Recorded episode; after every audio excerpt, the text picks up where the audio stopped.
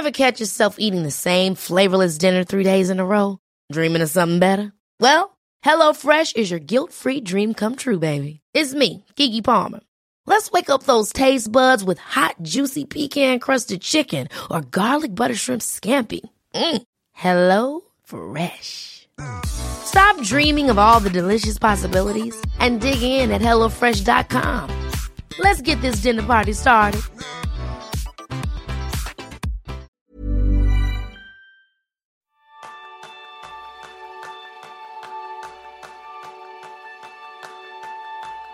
Desde los inicios de la humanidad hemos estado trabajando en expandir y mejorar las funciones de nuestro cuerpo mediante las herramientas. Y también, como seguramente sabes, desde hace muchos siglos hemos creado herramientas para mejorar nuestra mente. Y ese es el tema principal del programa de esta semana, la mente extendida, también conocido como el exocórtex. Y efectivamente, estamos hablando del noble arte de tomar notas. Bienvenidos a una nueva píldora productiva de Kenso, el podcast en el que descubrirás cómo ser efectivo para vivir más feliz. Soy Kike Gonzalo, maestro en anotar todas las ideas por malas que parezcan. Y yo soy Jeroen Sánchez, maestro en haber creado mi propio Google personal. Muy bien, Jeroen, vamos a por ello. Este tema nos lo ha propuesto Nacho García, el bichólogo. Seguramente conocéis por su colaboración en los episodios 19 y 21 de este podcast, que nos decía, dice, si alguna vez necesitáis temas, podéis hablar en el podcast sobre técnicas para tomar notas y, sobre todo, almacenarlas y que no se pierdan en la maraña de nuestros archivos digitales. Y como nosotros estamos a vuestra disposición, nos hemos puesto manos a la obra con este tema. Antes de comenzar, envíanos tú también aquellos temas de los que te gustaría que tratáramos en el podcast. Nos lo puedes enviar a info@kenso.es. Y quien dice podcast, dice los vídeos de YouTube en el canal de Kenso. Cualquier cosa que vosotros sugiráis, la vamos a tener en consideración. Así que vamos ya con este tema, Jeroen. Sí, es súper interesante porque una pequeña reflexión, ¿no? Somos nosotros trabajadores de conocimiento y este es si no lo conoces todavía, es un término usado por primera vez en el libro El Ejecutivo Eficaz de Peter Drucker, un libro que recomiendo mucho, pero ha sido escrito ya en el año 1966, que ya tiene unos años. Por tanto, si todavía no conoces el concepto de trabajadores de conocimiento, pues ya es hora, ¿no? Y básicamente lo que explica es que nuestro trabajo es convertir nuestros conocimientos en valor por los demás. Ya no trabajamos con las manos, trabajamos con nuestras ideas, nuestros conocimientos. Y hoy, más que nunca, yo creo que hay que cuidar a nuestra mente para que se pueda centrar en pensar, en generar estas ideas, en decidir qué hacer en cada momento. Y qué mejor que extender la capacidad de tu cerebro. Y este es lo que le llamamos la mente extendida. Una mente alternativa que por un lado te permite ampliar la capacidad de almacenar información y por otro lado guardar las cosas en un lugar seguro y accesible para que todas esas ideas, acciones y recordatorias permanezcan siempre a buen recaudo. En este sentido, Jeroen, yo creo que es curioso ver que cuando hablamos de la mente extendida, casi siempre de lo que estamos hablando es de las funciones tradicionales que tienen que ver con el trabajo, como la lista de la compra o una lista de tareas o de acciones, pero casi nunca de sistematizar las funciones del conocimiento. Yo creo que para muchos profesionales el conocimiento reside casi de manera única en el cerebro y eso puede causarnos algunos problemas. Es decir, si sobrecargamos a nuestro cerebro para que nos recuerde las cosas, para asegurarnos de que ahí se almacena toda la información, nos va a generar estrés probablemente. Entonces, yo creo que con este tema vamos a ver muy bien cómo esa parte que depende de nosotros la vamos a hacer viable para reducir un poco más el estrés. Porque seguramente alguna vez os ha pasado que estás viendo una película, te preguntan, oye, ¿y ese actor sabes cómo se llama? Y tú dices, joder, si lo conozco, fenomenal. Porque además sabes que también salió en esta otra película que fue nominado al Oscar hace un par de años, que está casado con esa cantante, pero no te sale su nombre, aunque lo tengas en la punta de la lengua. Y quieras que no, eso ya nos genera estrés. ¿Qué sucede? Que tienes los conocimientos, pero en este momento no los tienes accesibles y por lo tanto consultas a la mente extendida por excelencia. En este caso, San Google. Hasta aquí todo bien, porque mientras se trata de información accesible de manera pública y con fuentes de información fiables, nuestro cerebro se va a encontrar a gusto. Nosotros vamos a saber que la respuesta es correcta. Pero ¿qué haces cuando no hay fuentes fiables? Algo que pasa cada vez más en esta era de la posverdad. ¿O qué pasa cuando la información no es pública? Pues imagínate que necesitas recordar ese restaurante que fuiste la primera vez con tu pareja porque la quieres dar una sorpresa. o tu opinión acerca de un taller de formación al que asististe hace años y quieres recomendárselo a alguien. ¿Dónde encuentras esa información crítica que necesitas justo en este momento? Pues la respuesta de la mayoría de los profesionales del conocimiento es en mi memoria. ¿Qué pasa? Que eso no es suficiente si tu trabajo o tu relación ahora depende de ello. Yo, si miro un poco en tema de tomar notas, yo soy de los que, al menos en el instituto, nunca tomé notas. Nunca, nunca. Yo basta con asistir a las clases, escuchar lo que dice el profe y después leer el libro y hacer los ejercicios y con esto ya iba haciendo, ¿no? Mi libreta solo contenía estas cosas que el profesor ha dicho, apunta esto. Y apunta literalmente a la frase que me ha dicho y esto es lo que había en la libreta. Y por tanto tampoco nunca consultaba porque no hay nada de valor, ¿no? Y esto yo me acuerdo que cambió cuando fui a la universidad. Yo creo que la cosa más importante que yo aprendí en la universidad era la clase de cómo mantener un diario de laboratorio. Recuerdo que yo fui a la universidad para estudiar química. Y en el laboratorio, pues aquí podía vivir en primera persona la utilidad de tener toda esta información sobre las cosas que había hecho y pensado. Y a partir de entonces, casi sin darme cuenta, automáticamente empezó también a tomar más notas en menos clases y en otros aspectos de mi vida. Y aunque ya no guardo estas notas de la universidad, tampoco serían de valor porque ya no me dedico a la química, ¿no? Pero el hábito de tomar notas que he creado entonces se ha quedado para siempre. Desde entonces han cambiado mucho, ¿no? En los años he cambiado de las notas en papel, de las libretas, a herramientas digitales.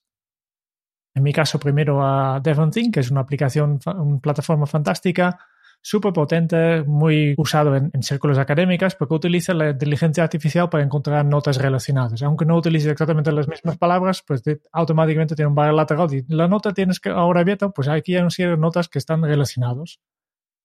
Me gustó, pero luego me pasó a Evernote simplemente porque el DevonThink no podía sincronizar las notas a mi móvil y por eso digo, vale, yo quiero también tener mis notas accesibles en móvil y pasado a la aplicación de Evernote.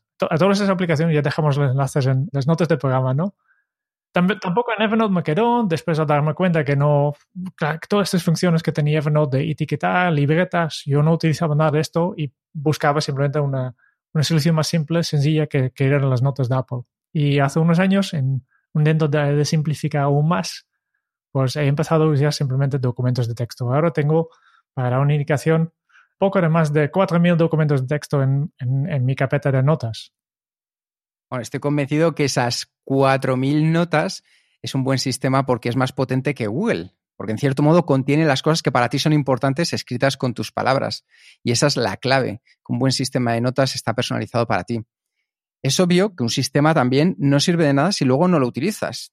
Y esta es la lección más importante. El objetivo de tus notas es ayudarte a recordar para crear.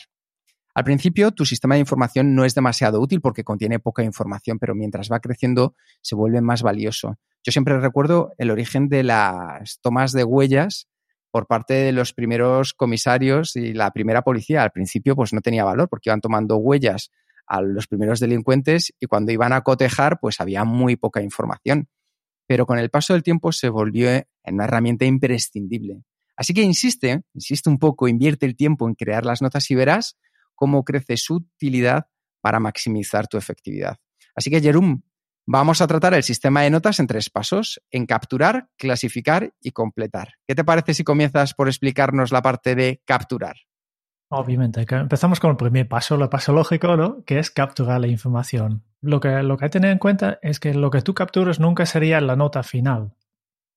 Después ya miramos un poco más tarde, pero lo que capturo no es lo que voy a guardar. Por eso es perfectamente posible capturar con una herramienta y luego utilizar otra herramienta como notas. Por ejemplo, es perfecto, yo a veces lo hago, tomo notas en un librete de papel, por ejemplo, cuando voy a una reunión, pero luego al paso de clasificar los paso a mi sistema digital. Siempre, como tenemos este paso de clasificar y siempre vamos a transformar la información, pues da igual qué herramienta utilices para capturar y qué herramienta utilices para gestionar tus notas. Lo que sí que es importante es que hay 2 tipos de información que capturas. Primero, material que encuentras, por ejemplo, en libros, artículos, en las redes sociales, en la vida, en la calle, ¿no? Y este material te gustaría utilizarlo como referencia. Y por otro lado están tus propias notas, tus ideas, la descripción de lo que has visto. Y esta distinción es muy importante porque el material de referencia debes almacenarlo tal como es, tal como se ha encontrado, para luego en el futuro poder citarlo, mientras tus notas son modificables y personalizables para ti. Puedes capturar la información con una multitud de herramientas, hay un montón. Pues ya hemos mencionado la típica libreta, que funciona muy bien, que yo aquí tengo una en la mesa, ¿no? Pero también puedes utilizar las notas de móvil, una aplicación como Evernote, Microsoft OneNote o Drafts, la cámara de fotos también puedes utilizar, el asistente de voz de tu móvil, etc. La herramienta no importa, simplemente utilices lo que más facilita la captura, lo que más rápido y más ágil hace este proceso de capturarlo y registrar esta información. Por eso digo que es importante que después clasificamos, porque yo he visto un montón de personas que solo capturan información y después no hacen nada con esto. Y esto hace que se conviertan en el síndrome de Diógenes digital, donde almacenas cantidades ingentes de información y que luego no sabes ni dónde está almacenada, ni cómo acceder a la manera inmediata a ella, ni qué tienes aquí. ¿Vale? Por eso es importante siempre mantener una cosa en la mente. Lo que has capturado es información y lo que necesitas es conocimiento. Y por eso necesitas siempre pasar por el siguiente paso, que es de clasificar. Hey, it's Paige DeSorbo from Giggly Squad. High quality fashion without the price tag. Say hello to Quince. I'm snagging high-end essentials like cozy cashmere sweaters, sleek leather jackets, fine jewelry, and so much more. With Quince being 50 to 80% less than similar brands. And they partner with factories that prioritize safe, ethical, and responsible manufacturing. I love that. Luxury quality within reach. Go to quince.com/style to get free shipping and 365-day returns on your next order. Quince.com/style. Hold up. What was that? Boring. No flavor. That was as bad as those leftovers you ate all week. Kiki Palmer here. And it's time to say hello to something fresh and guilt-free. HelloFresh. Jazz up dinner with pecan-crusted chicken or garlic butter shrimp scampi. Now that's music to my mouth. HelloFresh. Let's get this dinner party started. Discover all the delicious possibilities at HelloFresh.com.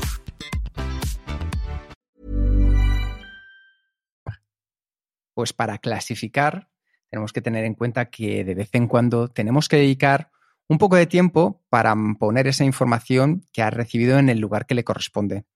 Y lo mejor es hacerlo lo antes posible. Cuando sales de una reunión o cuando acabas un libro, dedica directamente esos 5 minutos a clasificar las notas que has tomado. Esa es una de las claves esenciales, porque al clasificar tus notas debes de tener en cuenta algunos principios. El primero, el principio de atomicidad. Una nota, un tema. Lo mejor para explicar este principio es utilizar un ejemplo. Imagínate que estás pensando en maneras de mejorar las reuniones de tu equipo. En tu sistema tienes varias notas procedentes de libros que has leído sobre el tema de reuniones y colaboración, pero no piensas en consultar tus notas que tienes de cuando leíste el libro Organízate con eficacia, porque es un libro de productividad personal y no de reuniones. ¿Qué sucede? Pues que el problema es que aunque no era el tema principal del libro, su autor David Allen sí comparte contigo algunos consejos sobre las reuniones en él. Si aplicas el principio de atomicidad, cuando clasificas tus notas, podrías haber creado la nota motivos para convocar una reunión. Así, al revisar tus notas de un libro de efectividad personal, tendrías esa información. Es decir, en lugar de agrupar notas sobre varios temas procedentes del mismo libro, es mejor que agrupes las notas procedentes de varias fuentes sobre el mismo tema dentro de una categoría. Ese es el principio de atomicidad. El segundo principio es el principio de autonomía. Cada nota debe ser autónoma, lo que significa que debe ser comprensible por sí sola. Esto permite que puedas mover, procesar, separar y concatenar las notas de manera independiente de sus vecinas. También asegúrate que las notas sigan siendo útiles incluso si la fuente original de información desapareciera. Después, siempre vincula tus notas. Porque ¿cuál es la mejor forma de organizarlas? Pues para la respuesta solo tenemos que mirar a la organización de los grandes bancos de conocimiento que tenemos a día de hoy. Piensa en cómo está organizada tu mente, Wikipedia o Google. No usan ni libretas, ni carpetas, ni etiquetas. Están organizadas por enlaces. Cada vez que añades una nota, asegúrate de vincularla a otras notas ya existentes. Esto incrementará el valor y la facilidad de acceder a ellas. Evita las notas que estén desconectadas de otras. Es obvio que para que esta manera de organizar funcione necesitas un buen buscador. El único problema de organizar las notas de forma neuronal es que hay pocas herramientas que lo permitan de forma fácil y rápida. Obviamente, las mejores herramientas son las propias wikis. Nuestro favorito es TiddlyWiki. Aunque es un poco complicado de instalar, es súper fácil de utilizar. Como alternativa para trabajar con ficheros de texto hay nvALT, os dejaremos las notas, nvALT para Mac, Notation para Windows. Y si quieres algo más potente, una herramienta de la que se habla mucho últimamente es Roam Research, pero cuesta en torno a 30 euros al mes. O sea, una alternativa para ello sería Zettlr, que es software libre y gratuito. Como os decíamos, os vamos a incluir el enlace a cada una de estas aplicaciones en las notas del programa. Otro paso importante es que uses tus propias palabras. No solo el copia-pega. Si encuentras una idea interesante y deseas agregarla a tu sistema, tienes que expresar esa idea con tus propias palabras. Así, te vas a asegurar de comprenderlo incluso cuando acudas a ellas años después. No conviertas tus notas en un basurero de información copiada y pegada, sino en un tesoro de información personalizada. Y por último, mantén las referencias. Siempre agrega referencias a tus notas para que sepas de dónde salió esa idea. Así vas a evitar problemas como puede ser el plagio y además te facilita volver a visitar la fuente original más adelante si fuera necesario. Con todo ello, ya hemos visto el primer paso, que tenía que ver con capturar, y el segundo, que tenía que ver con clasificar. Así que vamos a por el último, el de completar, Jeroen. Sí, que es el paso más importante. Como ya hemos mencionado, lo más importante de las notas es consultarlas y usarlas para crear algo nuevo. Una nota que no consultas nunca, es una nota inútil, ¿no? Y por eso algunos consejos, que primero, cuando la cantidad de notas va creciendo y a veces te pierdes un poco la vista general, ¿no? Y si tienes este problema, la única cosa que puedes hacer es crear notas de resumen para tener un índice de todas las notas sobre un tema más amplio. Por ejemplo, simplemente trata de crear una nota con una lista de enlaces a otras notas. Si puedes crear una nota de todo lo que tiene que ver con la prioridad personal, todo lo que tiene que ver con reuniones, con diferentes notas que expliquen conceptos que puedes aplicar a las reuniones. O una nota que habla de aplicaciones para diferentes usos, ¿no? Así puedes crear notas índice. Para mí la clave en esta fase de completar es la regla de oro, que es que siempre cuando consultes una nota debes intentar mejorarla. No hace falta tenerlos todos perfectos. Yo de todas mis notas, la mayoría son simples borradores, pero las notas que más utilizo están bastante afinadas, ¿no? Simplemente cada vez que toco una nota, intento añadir más información o escribo un resumen de toda la información en la nota, o simplemente pongo las frases clave en negrita. Si la nota es muy larga, simplemente resalto las frases que a mí me llaman la atención, y así la próxima vez que necesito ya tengo más fácil de sacar la información que necesito. Y otro es que para evitar que busque Google, si yo necesito saber algo, siempre primero busco localmente. Y esta ayuda a utilizarlo aún más, ¿no? Siempre utilizo el buscador del sistema operativo, y cuando este no encuentra los resultados, directamente paso la búsqueda a internet, en este caso con un atajo de clave. No sé cómo Windows, no tenía que haberlo investigado un poco, pero lo que yo hago en Mac, tienes el comando espacio para el buscador de Mac, ¿no? Para buscar el sistema, tecleas lo que busques, busca en todo tu disco duro, incluyendo todos los documentos y tus notas. Y si de aquí no sale nada, simplemente tienes otro atajo de clave, es el comando B, para pasar la búsqueda al navegador. Este es súper, súper útil y ayuda bastante en utilizar esta información. Pues ya hemos visto los tres pasos: capturar, clasificar y completar, y qué hacer en cada uno de ellos. Así que un plan de acción rápido a modo de resumen. Lo primero, decide la herramienta que mejor se adapta a tus necesidades para capturar notas. Siempre pensando en ti, en qué contextos la vas a utilizar, cuánta información necesitas que esté almacenada, cuándo puedes acceder a ella. Segundo, como seguramente no has aplicado el principio de la atomicidad a tus notas actuales, simplemente aparca todas tus notas en una carpeta y comienza a crear poco a poco tu base de datos de conocimiento entrelazado. Y por último, siempre cuando consultes una nota, mejórala. Así que esperamos, bichólogo y todos nuestros oyentes, que con estos sencillos consejos podáis empezar a tomar notas de calidad que nos serán útiles para reuniones, para cuando tengamos que leer libros y sacar información, Para preparar nuestros nuevos documentos y presentaciones, las notas siempre son muy útiles en nuestro día a día. Muchas gracias por escuchar el podcast de Kenso. Si te ha gustado, te agradeceríamos que te suscribas al podcast, lo compartas en tus redes sociales o dejes tu reseña de 5 estrellas para ayudarnos a llegar a más oyentes. Y si quieres conocer más sobre Kenso y cómo podemos acompañarte a ti, a tu equipo o a tu organización en el camino hacia la efectividad personal, puedes visitar nuestra web kenso.es.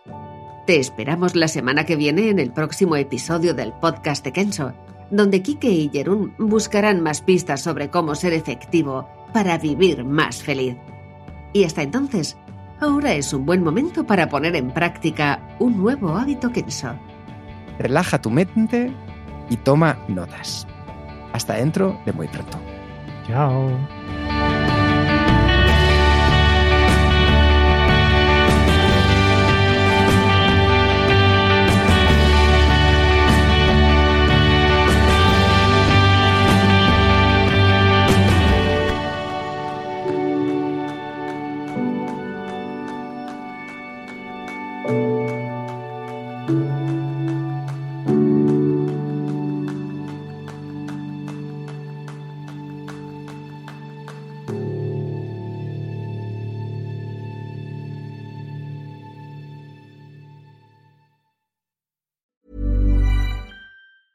Planning for your next trip?